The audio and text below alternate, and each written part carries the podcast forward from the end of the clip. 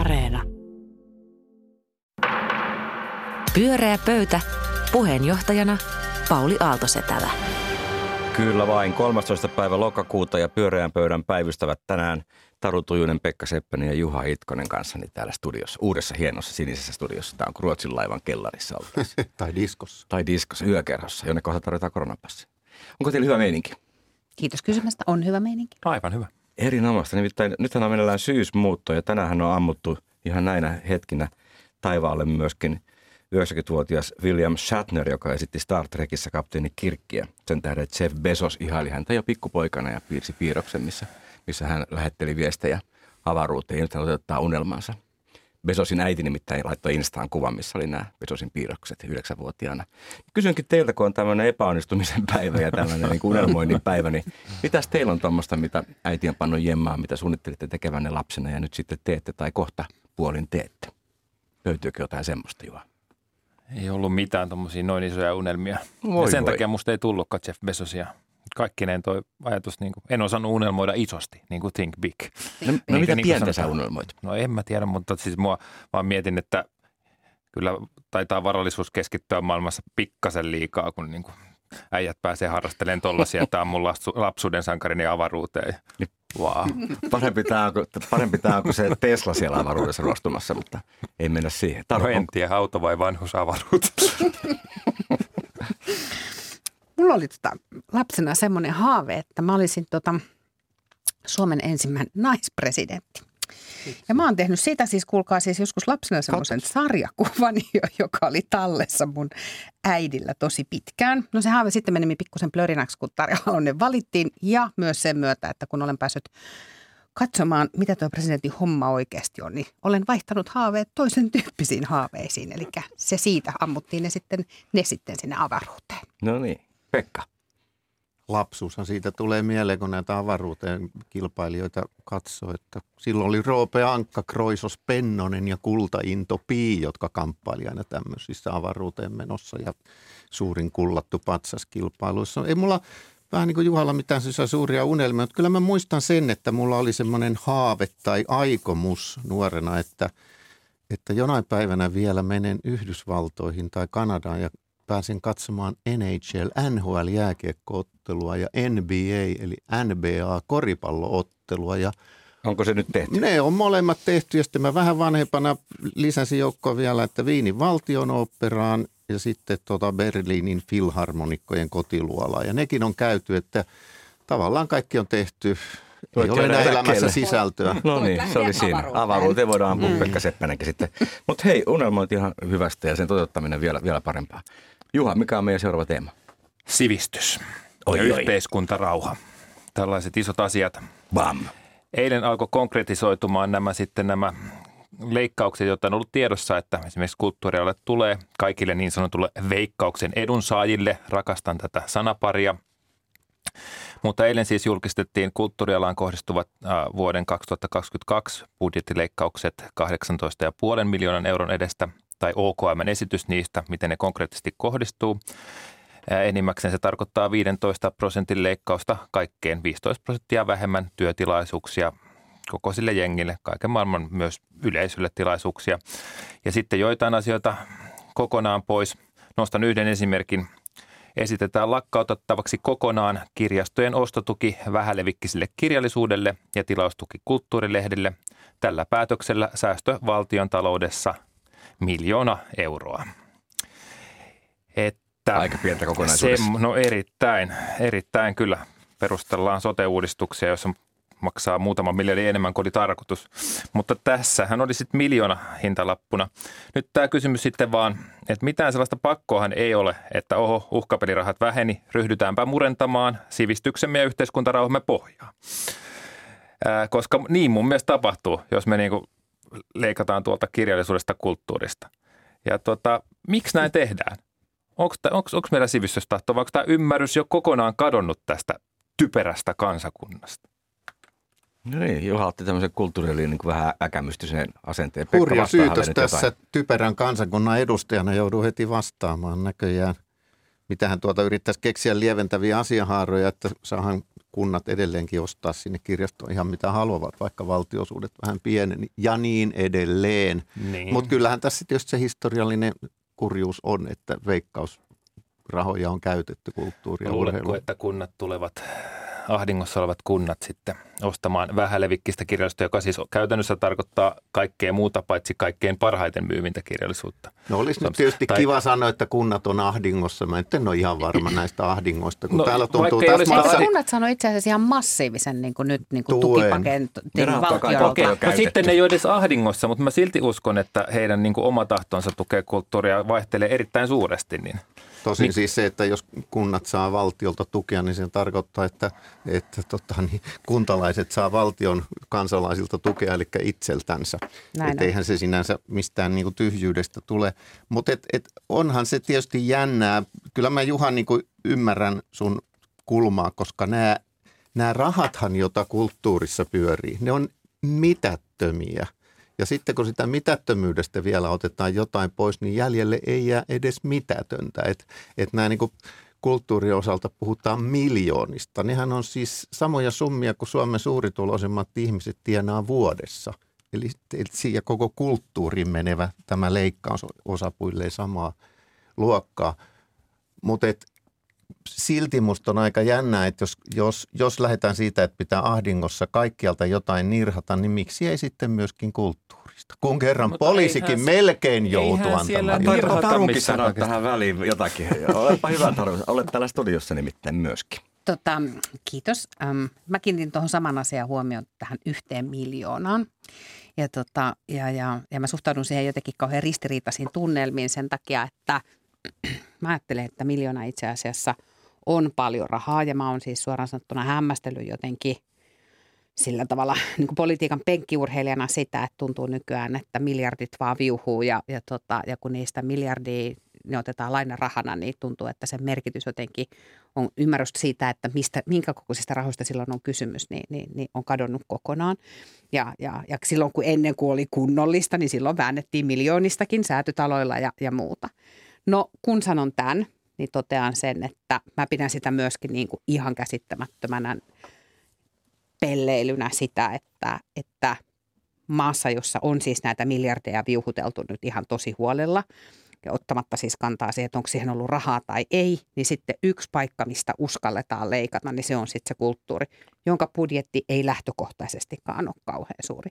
Et mä pidän sitä kyllä niin kuin semmoisena sillä tavalla vähän niin kuin, mitä nyt sanoisin, pelkurimaisena tapana tehdä tätä asiaa, että mä löytäisin tuolta valtiontaloudesta muutaman muunkin kohdan, josta voisi käydä sipasemassa ennen kuin nyt sitten jostain joku 1 miljoona, joka sitten on tässä olevinaan nyt sitten iso raha. Mitä jos tässä käy niin kuin siinä poliisileikkauksessakin, että huomataan jotain ikävää päätettäneen ja sen jälkeen kun tulee riittävän iso meteli, niin perutaan. Eikö tämä liity vähän niin kuin tähän politiikan tekemiseen tänä päivänä? Niin. Se ei liity vain musta tähän hallitukseen, vaan ylipäätään se on musta ajan ilmiö, että jotenkin se semmoinen niin kuin näkymä siitä, mitä halutaan tehdä, kun on vähän epäselvä, niin siihen pääsee se, joka huutaa eniten, niin pääsee helposti väliin. Ja sitten me ollaan vähän sitä mieltä, no tehdään tämä kiky, ei tehdäkään tätä kikyä, leikataan näiltä poliisilta. No tehdään silleen, että ei leikatakaan näitä poliisilta. Että me tullaan tosi helposti tämän tyyppisen politiikan tekemisen tapaan, joka itse asiassa luo entisestään sitä epävarmuutta. Eikö totta, erittäin huonoa hallintoa myös?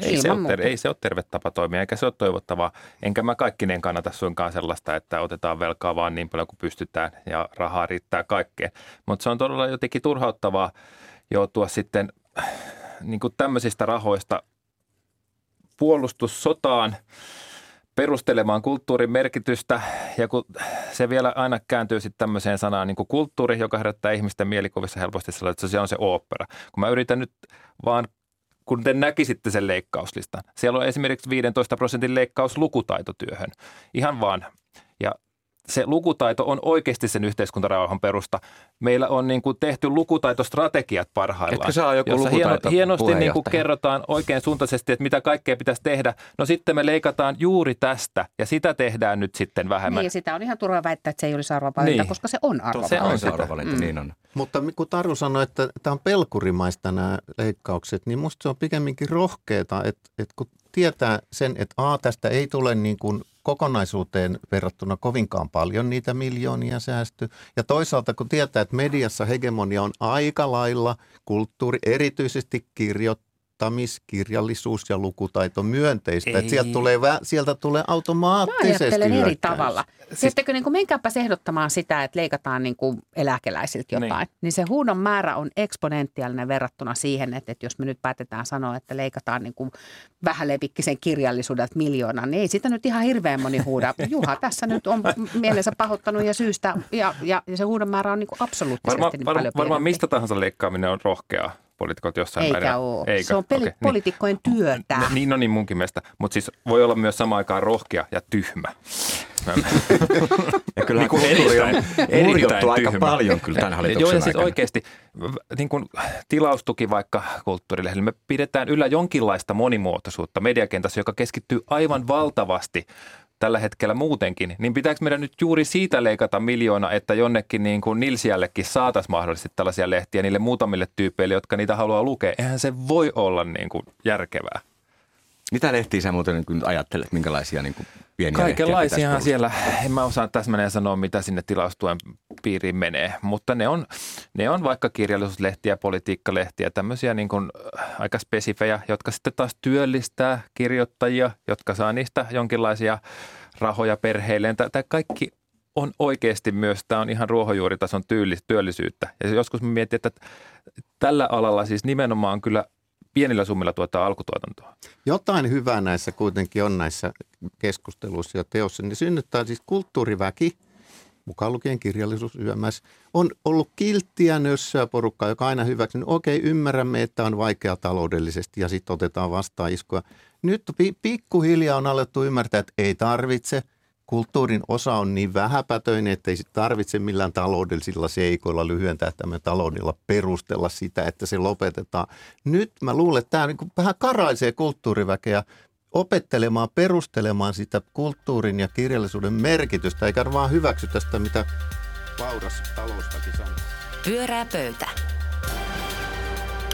Pyöreä pöytä. Taru huuteli tuohon väliin vielä, että kirjastot barrikaadeille. No niin, viime viikollakin tämä radikalisoitu tämä porukka. Teillä on ihan sama ilmiö nyt meneillään. Tämä on kyllä vaarallista touhua. Taru, mikä on meidän seuraava teema? Niin se on tämä Yökerhon näköinen studio. Joo. No tiedättekö ystävät, mitä tapahtuu 23. päivä tammikuuta vuonna 2022? Pitää panna pitkät kalsarit varmaan jalkaan. Talven ensimmäinen lumimyrkky. Me käymme sellaisen historiallisen asian kuin aluevaalit silloin tämän suomalaisessa demokraattisessa viitekehyksessä. Eli meillä on siis hyvinvointialueiden ensimmäiset aluevaalit silloin. Ja mä ajattelin niin, että koska meillä on täällä pyörässä pöydässä tämmöisiä innokkaita politiikan penkkiurheilijoita ja me saadaan aina aikaiseksi tämmöistä ilosta, tiettekö vaalitunnelmaa, kun vaalien alusaika on, niin ajattelin yrittää nyt nostattaa kanssanne sellaista. Eli siis ihanaa, vaalikuumen nousee, ystävät. Aluevaalit on tulossa. Tunnelmat tiheni välittömästi. Tunnelmat tihenee ylipäätään. Ja siksi haluaisin tietää teiltä, että jos vähän spekuloidaan, niin mitä ajattelette, että tulee olemaan näiden vaalien kuuma puheenaihe? Oletteko törmänneet ehdokkaisiin? Kuka voittaa vaalit? Mikä näissä vaaleissa itse asiassa on voitto? Ja ylipäätään, että tiedättekö te, mistä näissä vaaleissa äänestetään? Tai pääsettekö te edes näissä vaaleissa äänestämään? Ja voitaisiin loppuun ottaa semmoinen reipas veikkaus vielä, että mikä ajattelette, että on hyvä, näiden vaalien äänestämään? Ei tarvitse miettiä, ei mitä sanoa. Ei me Helsingissä päästä äänestämään. Se tietysti meille ei tule niitä vaaleja lainkaan, mutta kaikkialla muualla tulee, koska Helsinkihän ei ole hyvinvointialue, vaan pahoinvointialue, niin meillä ei sitä rakenneta. Mä voin osallistua keskusteluun, koska mä saan äänestää. No niin, ja Taru saa äänestää. No niin. Niin, antaa Juhanolle vielä hetken rauhassa, mutta te voitte kertoa, ketä te äänestätte ja mitä te ajattelette vaaleista. Tämä aluevaalit-sana, käytikö se sellaista sanaa? Aluevaalit. Kyllä. Tosiaan muistelin, että on maakuntavaalit, mutta tosiaan se maakuntahan muutettiin hyvinvointialueeksi, vaikka, Kyllä. vaikka eräs keskustavaikuttaja sanoi, että kutsu vaikka kukkaruukuksi, mutta maakuntia ne ovat. Kyllä. Mutta siis hyvinvointialue. Me pääsemme siis äänestämään hyvinvoinnista, eli sosiaali- ja terveyspalveluista, jotka on siis tärkeitä jokaisen pelastustoimesta ihmisen. Ja pelastustoimesta. No niin, pelastustoimesta. Mä en oikein vaan tiedä, että mitenkä sen asian suhteen äänestäisi, mutta päättäjät siihen liittyen. Mutta tämähän on tärkeä asia. Terveys on tärkeä, sosiaali, Se tarkoittaa varmasti, että jos menee huonosti, niin jeesataan, eikö niin? Mm. Eli tämähän on todella lähellä kaikkea sydäntä.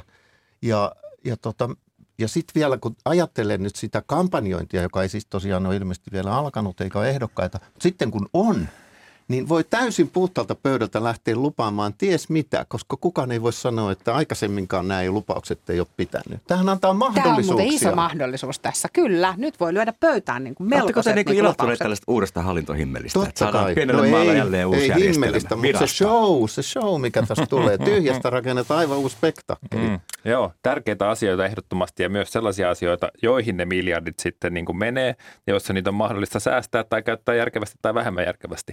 Mutta hämmästelen kyllä, ettei tässä 5,5 miljoonan asukkaan maassa saada sitten tätä niin kuin rahan käyttöä järjestettyä jo näillä olemassa olevilla systeemeillä, hallintojärjestelmillä, joita meillä on. Meillä on täällä eduskunta, sitten meillä on kaupunginvaltuustot ja tuossa välissä kaikenlaista koneistoa. Niin kyllä tämä on musta aivan, siis kysyt, että mikä tulee olemaan näiden vaalien puheenaihe, niin kyllä mä veikkaisin, että se tulee olemaan se, että miksi meillä on nämä vaalit, mitä ihmettä. Mitä tässä tapahtuu? Pakkohan tästä on puhua, koska en mä tiedä nyt tästä mitään, ei varmaan moni muukaan tiedä. Sitä aletaan sitten selvittää. Ja toivottavasti sitä sitten tulee sellainen keskustelu, että vähän ihmetelläänkin, että tarvitaanko me tällaisia vaaleja. Palveleeko nämä oikeasti mitään funktiota? Eikö tämä sama keskustelu ole käyty kaikkien vaalien yhteydessä?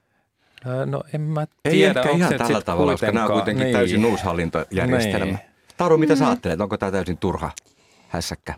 Mä huomaan, että mua vaivaa tässä se, että musta nämä vaalit vähän niin kuin larppaa vaaleja. Tarkoitan sillä siis sitä, että sinne tulee siis päättäjät, jotka todennäköisesti on hyvin samoja päättäjiä, jotka on siellä kaupunginvaltuustossa ja jotka on siellä eduskunnassa. He päättävät asioista, jotka ovat siis lakisääteisiä.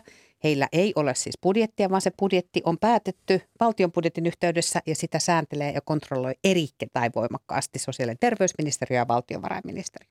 Nyt tavallaan se kysymys kuuluu, että jos mietitään, että itsehallinto, joka on siis sen demokraattisen tekemisen ydin ja vaalit on sen suola, niin onko meillä ihan oikeasti nyt täällä alueella sitten tämmöinen itsehallinto, kun sitten pelastus- ja sote-asiat siellä päätetään, ei omalla budjetilla edes, vaan ylhäältä alaspäin annetulla budjetilla.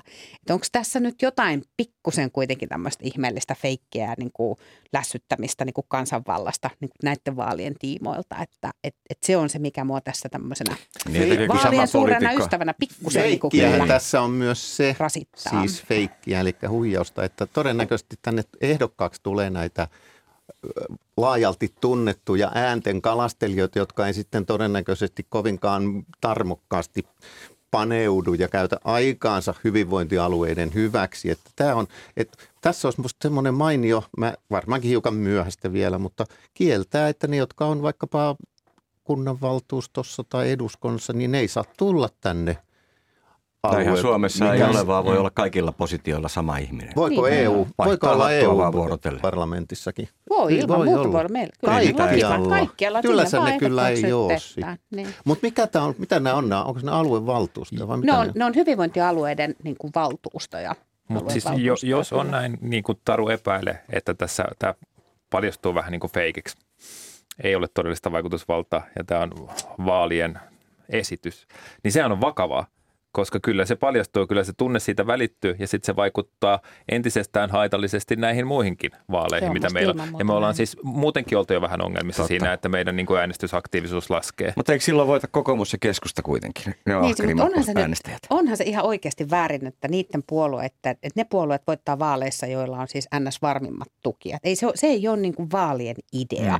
Ja se, että esimerkiksi spekuloidaan vaalituloksella, että pärjääkö siellä kokoomus tai keskusta, niin se ei ole kokoomuksella ja keskustellekaan hyvä asia, jos se vaalitulos ikään kuin tulee sen takia, se voitollinen vaalitulos tulee sen takia, että kukaan muu ei vaivautunut äänestämään. Niin jos se alkaa 3 äänestysprosentti, niin se on aika korjaa. Ja se, että niin kuin on kiinnostavaa nähdä, että törmätäänkö me tässä siihen keskusteluun, että äänestysprosentti jää niin matalaksi, että voi kysyä, että onko sillä mitään. Taru kysyi myös teidän ennustetta äänestysprosentista, niin nyt peliin ennusteet. No tämähän lähtee vissiin aika tyhjästä, koska on ekat tällaiset.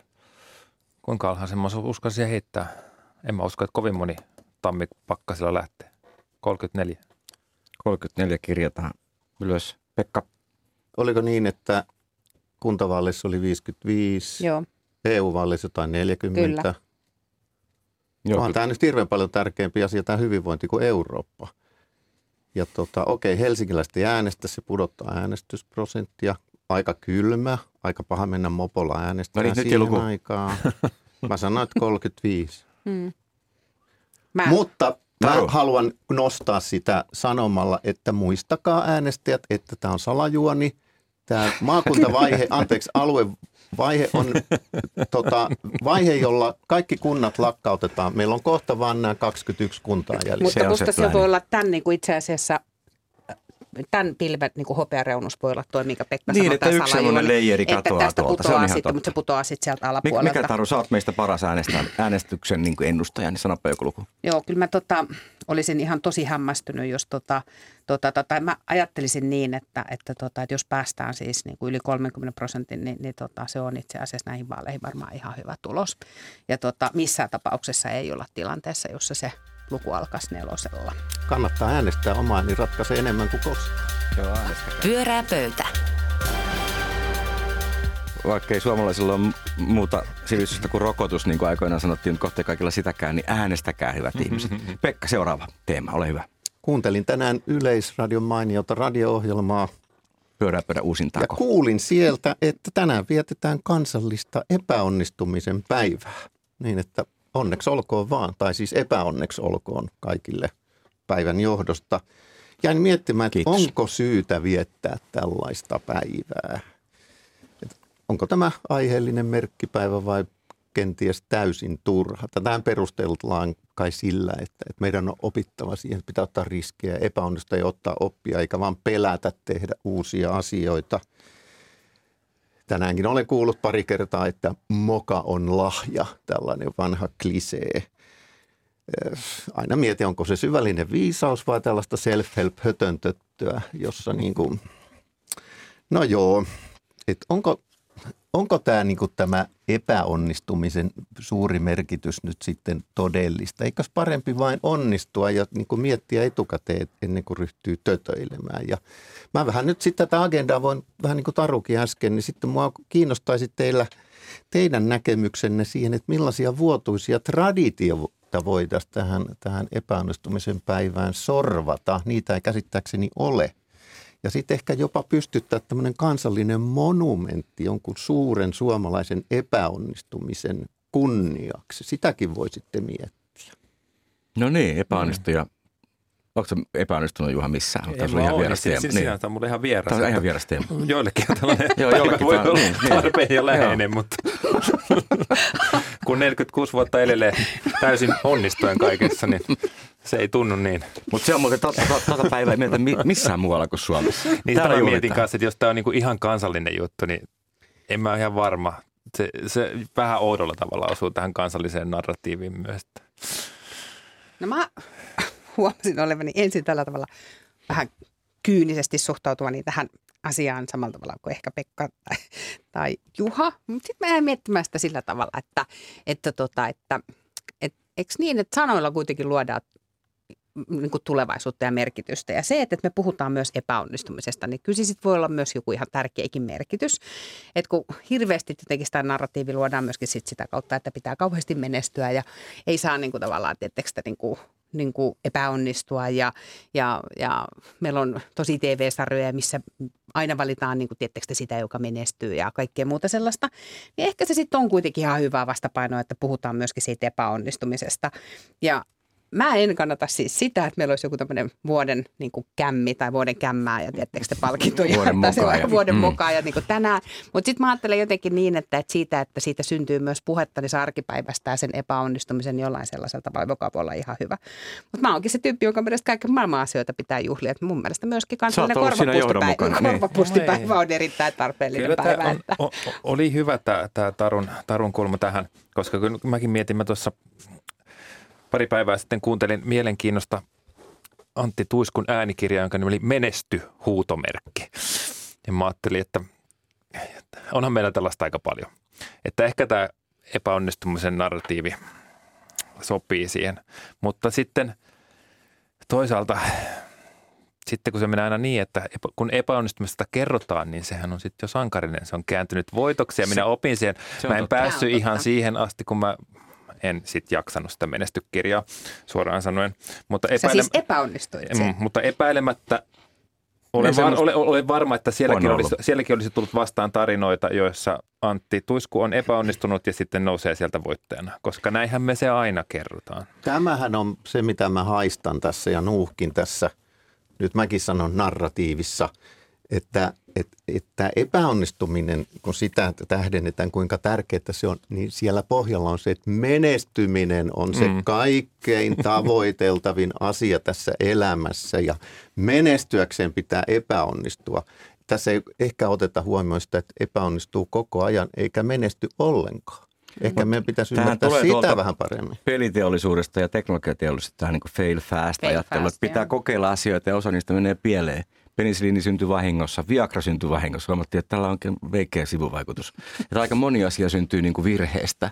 Ja musta se on hyvä, että työyhteisössä niin kuin osataan hävitä ja osataan tehdä virheitä ja sitten jatkaa matkaa, tehdä uudestaan. Ja kyllä mäkin olen ihan aidosti sitä mieltä, että toisin kuin tuossa alussa vitsailin, niin olen kyllä epäonnistunutkin elämässäni monissa asioissa ja ei ole onnistunut kaikissa tavoitteissa. Kerro Juha ihan tässä avoimesti koko pokalle, minkä tyyppinen epäonnistuminen. Ei, mutta siis se kun joutuu kontilleen, asiat ei mene niin kuin suunnittelee. Niin siis kyllä mä aidosti koen, että silloin oppii enemmän kuin porskuttaessaan. Mutta tämä on se juttu, mistä on just vaikea kertoa. Sitten kun menee taas ikään kuin hyvin ja on radiossa täällä puhumassa ihmisille, niin sitten se muuttuu jo välittömästi sellaiseksi. Etenkin Suomessa jotenkin. Minusta kun kuuntelee jotakin kansainvälisiä puhujia ja onnistujia, niin siellä melkein joka tarinassa on niin kuin massiivisia mokia, jotka käydään niin kuin ylpeyden läpi. No ei kukaan halua kuunnella semmoista tarinaa, että mä oon kaikenlaista tehnyt ja aina pärjännyt. Kaikki on mennyt aina hyvin. Niin. Semmoisia mutta eihän sellaisia tarinoita, niin kuin, eihän mikään tarina oikeastaan ole myöskään sellainen. Voi siis olla, niin tavallaan, mutta kukaan ei halua myöntää, että aina menee hyvin. Mutta ei kukaan myöskään halua kuulla sellaista tarinaa, että epäonnistuin, masennuin. Jäin siihen. Ei koska niinkin voi elämässä käydä, mutta se tarina ei kelpaa. Niin, jokaisen menestyjen takana on kymmeniä epäonnistumia. 300 tarina vaikeuksien kautta voittoon. Se pitää olla aina se tarina. Mun mielestä se on hyvä, että puhutaan menestymisestä ja sitten mä oon sitä mieltä, että on hyvä, että puhutaan myös epäonnistumisesta. Ja molemmat asiat mun mielestä pitäisi olla niin paljon arkipäiväisempiä asioita. Mä itse mietin sitä, kun puhuin erään tuttavani kanssa, joka lapset aloitti yliopistossa ja sanoi, että se pahtaminen on ollut tosi tiukkaa siellä ja on ihan hirveä niin kuin tarve menestyä ja muuta. Ja sitten muistan itse omia aikojeni siellä yliopistossa, jolloin ei ollut ehkä niin hirveän tiukkaa ja tuli tehtyä jotain pari muutakin asiaa niin kuin haalarit päällä.